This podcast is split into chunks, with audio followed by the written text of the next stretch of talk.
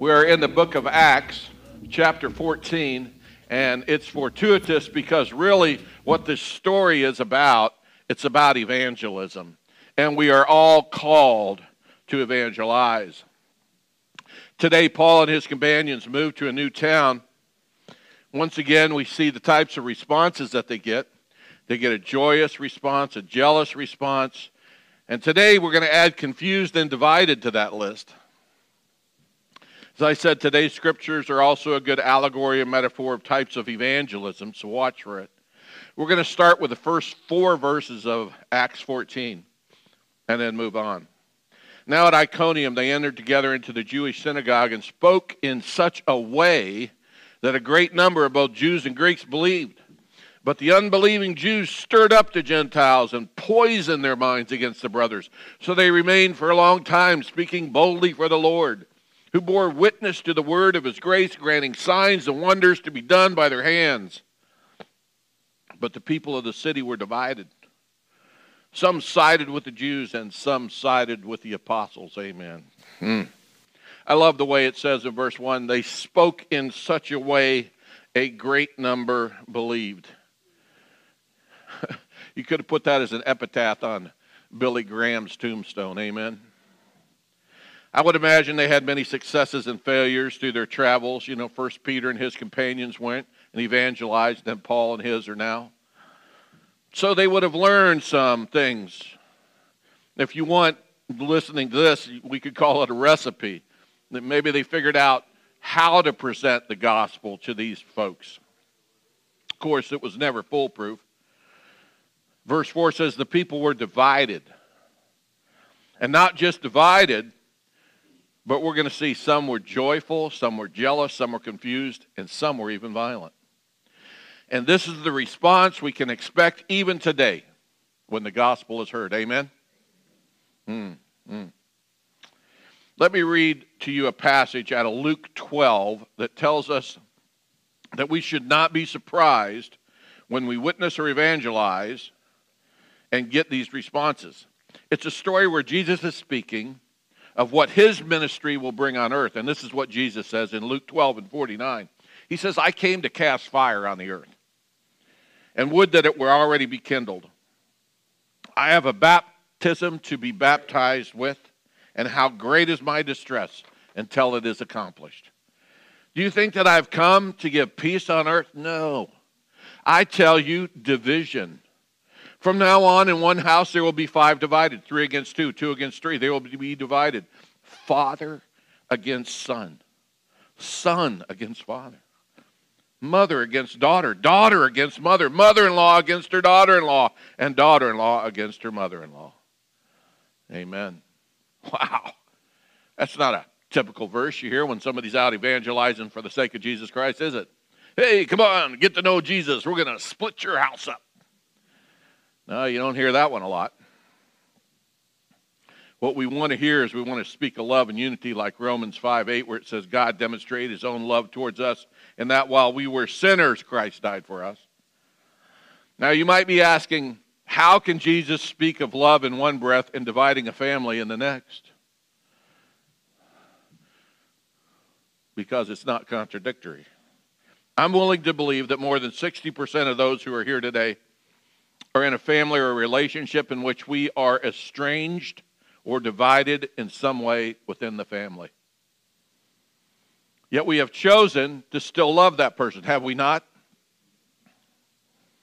Fathers and mothers, perhaps you have an estranged son or daughter, one who is divided from you.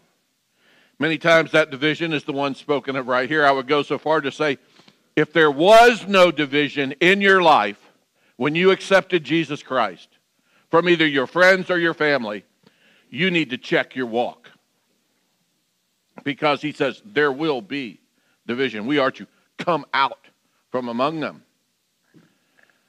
I was speaking with a person a while back, and he was explaining how he was trying to walk with Christ, but his girlfriend just couldn't understand what it was he was doing. It made no sense to her. She says, Well, you know, can't you just ask for forgiveness? Let's just go on. He's like, no, that's not how it works. It's like some of those who are spoken here. Second Corinthians tells us if our gospel is veiled, it is veiled to those who are perishing. Hmm. In their case, the God of this world has blinded the minds of the unbelievers to keep them from seeing the light of the gospel of the glory of Christ, who is the image of God. Amen. I was speaking to a married lady whose husband is not yet saved, and she was running into the same issue. Says, He, like those we read about, don't want to hear. Why? Same reason. The God of this age has blinded the mind of the unbeliever. But the married person, unlike, the single person, does not have the right to walk away. 1 Peter 3 says, Wives, be subject to your husbands, so that even some who do not obey the word, they may be won without a word by the conduct of their wives. When they see you respectful and pure conduct, with the imperishable beauty of a gentle and quiet spirit, which is God's sight, is very precious. Amen. Evangelism by the walk. Again, that's why we should choose our words carefully when we're evangelizing, so, so as not to point to ourselves, but to point to Christ. Back in Corinthians, again, he says, God said, Let light shine out of the darkness. He's shown in our hearts to give the light of the knowledge of the glory of God in the face of Jesus Christ. There's a perfect example right there today, visually. Take that vision that we saw today of Aubrey as she walked up here before and after and see that light of the gospel of Jesus Christ. Mm. Evangelism through actions rather than words can often overcome the divide. But when evangelizing, there are some times we just must move on. Verse 5. When attempt was made by both Gentiles and Jews with the rulers to mistreat them and to stone them, they learned of it and fled to Lystra and Derbe, cities of Lycaonia, and to the surrounding country. And there they continued to preach the gospel. Amen to that. Paul and his companions recognized a legitimate threat to their own safety, and so they moved on. They didn't allow the threats of the mob to dissuade them from preaching the truth. Rather, they went looking for a more amenable audience. Amen. You're not going to beat somebody over the head with the Word of God. You don't save anybody. The Holy Spirit does that. Amen? Now I'm going to read down from verses 8 to 18, where we see evangelism as well, but through works of the Spirit. And here, that work becomes a point of great confusion. It says, verse 8 Now at Lystra, there was a man sitting who could not use his feet. He was crippled from birth, never walked. He listened to Paul. And Paul, looking intently at him and seeing that he had faith to be made well, said in a loud voice, Stand upright on your feet. And he sprang up and began to walk. And when the crowd saw that Paul had done, they lifted their voices and saying, The gods have come down to us in the likeness of men. Barnabas they called Zeus, and Paul they called Hermes because he was the chief speaker. And the priest of Zeus, whose temple was at the entrance of the city, brought oxen and garland to the gates and wanted to offer sacrifices with the crowds. But when the apostles Barnabas and Paul heard this, they tore their garments and rushed out in the crowd, crying out, Men, why are you doing these things? We also are men of like nature with you. And we bring you good news that you should turn from these vain things to a living God who made the heaven and the earth and the sea and all that is in them now listen to this. In past generations, it says, verse 16, he allowed all the nations to walk in their own ways. Yet he did not leave himself without a witness. For he did good by giving you rains from heaven, fruitful in fruit in season, satisfying your hearts with food and gladness. Even with these words, they scarcely restrained the people from offering sacrifices to them. Amen. There's always a group of people who will not be satisfied, even with knowing the truth, unless they can apply it to their vision or version of the truth. That's what we see here. They had witnessed a miracle, these folks had, but they wouldn't accept the miracle unless they could apply the maker of the miracle to their belief system. They had chosen what their absolute was and they couldn't be moved from it. Paul and Barnabas were clear hey, look, we're not gods, we're mere mortals. But there were some who this would not satisfy because they had made up their minds. So we see the confusion that could also come from evangelism. These folks were big God believers, they had lots of gods. They loved to sacrifice, pray, go to temples. They believed. They believed there was a God, and they hoped there was a God that would interact in their lives, but they didn't know who the real God was. And they were not willing to accept a God who was not God like enough, a God that didn't fit their mold. They were only interested in a God that lives on the outside and not the inside. Amen? That's tough stuff. C.S. Lewis writes It's not a frightening truth that the free will of a bad man can resist the will of God. For he has, after a faction, restricted his own omnipotence by the very fact of creating a free creature.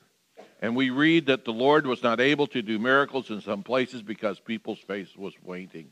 People's faith was wanting. So God allows us to have a free will. God allows men to do evil things.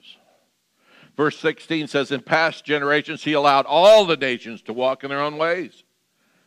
Here we see examples of a God allowing us and people to go off on our own path and choose whether that choice is right or wrong. I read a snippet in the news of this uh, boy's testimony who shot and killed four classmates in 2021 in Michigan. In his little diary there, he proclaimed, There is no God. I am a demon. I'm going to open fire on everyone in the hallway, he wrote. Now, months later in jail, when he was caught, he cried out, Why didn't you stop me, God? Why didn't you stop it when it happened? I'm sorry, God. We talked about the will of God a couple of weeks ago and how He has ordained will that will come about, but He also has a preferred will that He wants for all of us, but His permissive will that He allows us to make the choices that we make. Verse 16 and 17 says, He allowed the nations to walk in their ways even though they could clearly see His presence. This young man, he, he was so confused said there is no God, that he claimed to be a demon, and then afterwards he said, God, why didn't you stop this? How many times have we wondered the same thing? How many times have we not said the same thing? Why did God allow this to happen? We live in a fallen world. It says the God of this age. That would not be our Lord. That would be the Lord of darkness, who he has given this world over to until Jesus Christ comes back. Amen. We are like foreign soldiers in occupied, enemy occupied territory. Put that together with God's word in 2 Corinthians the God of this world has blinded the minds of the unbelievers. You can see these words of Scripture played out in this boy's litany. So, what is our role in this? We exchange the word, if we exchange the word nation for family, could say God allowed the family to walk in their ways, even though he gave evidence of his presence. In this boy's case, his parents sort of let him, they said, self supervise. And that was done in front of violent video games from the age of six.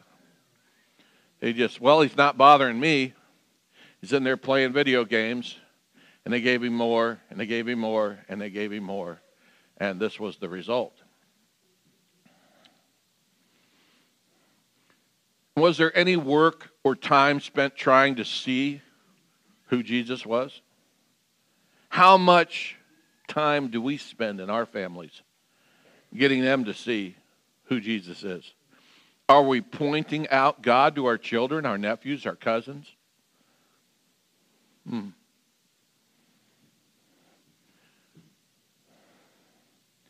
If we know, as we've been told today through Scripture, that these children have no context to understand the light of Jesus, how much good will it do to tell them Jesus died for you?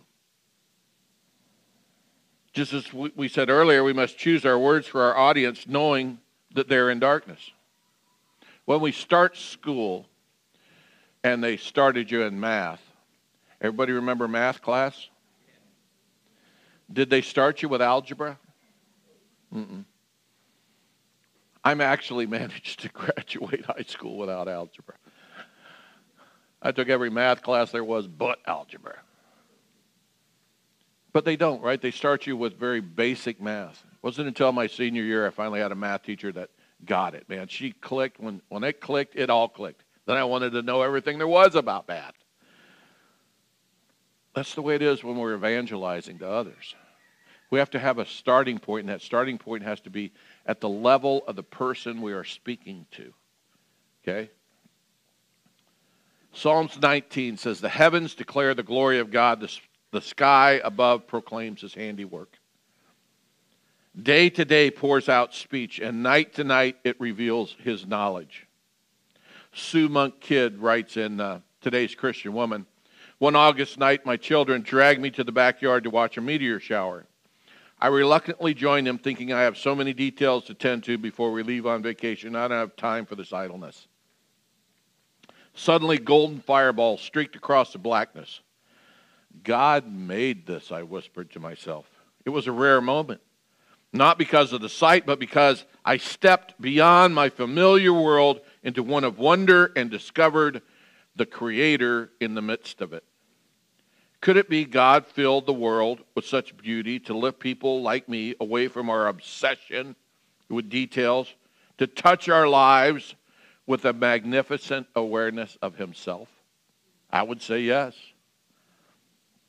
Romans 1:20 says for since the creation of the world God's invisible qualities his eternal power and, and divine nature have been clearly seen being understood from what has been made so that people are without excuse.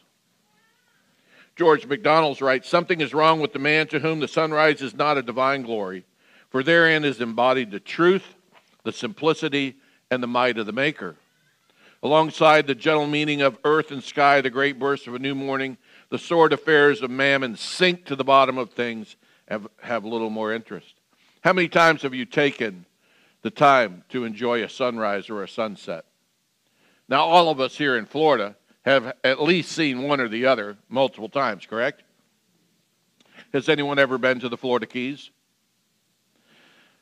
What do you have to do in the morning? You have to get up and see the sunrise, right? And what do you do in the evening? You go on the other side of the island to do what? See the sunset. That's right. And these are the kind of things, these are teaching moments, okay? That we can get people to start thinking about a divine creator.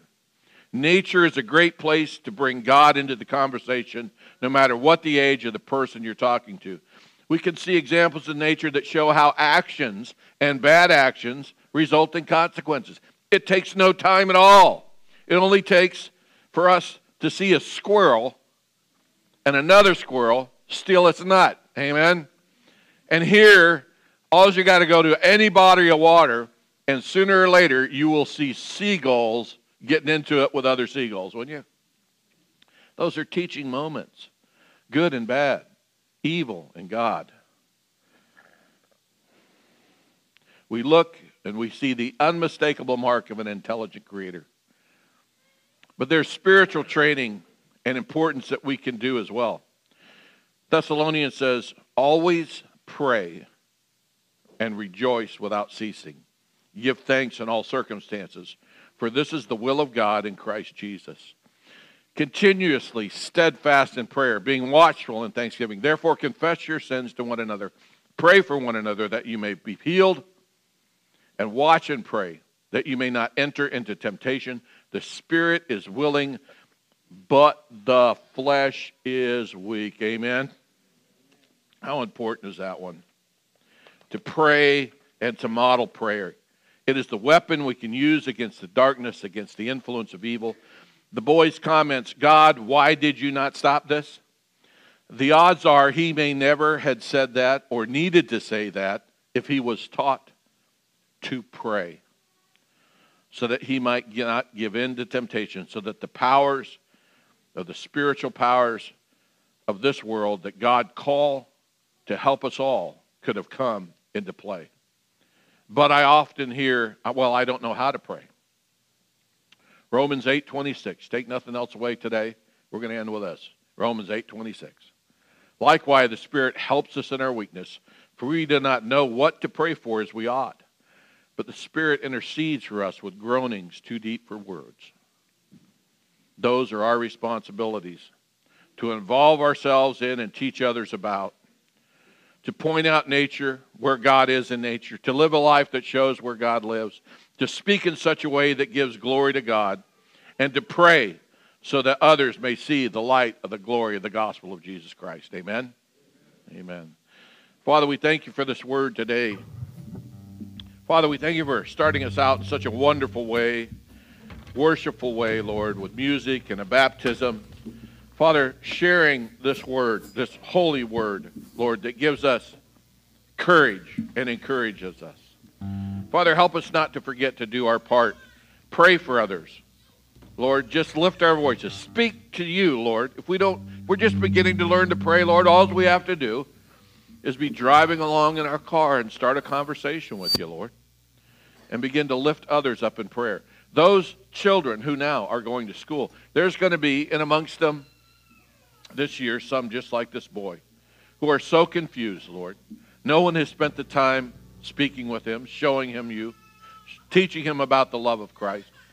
Father, let us pray for those children, Amen. Lord, that they might be protected from the darkness. And those who teach our children, that they too might be protected. In Jesus Christ's name, the church said, Amen. Amen.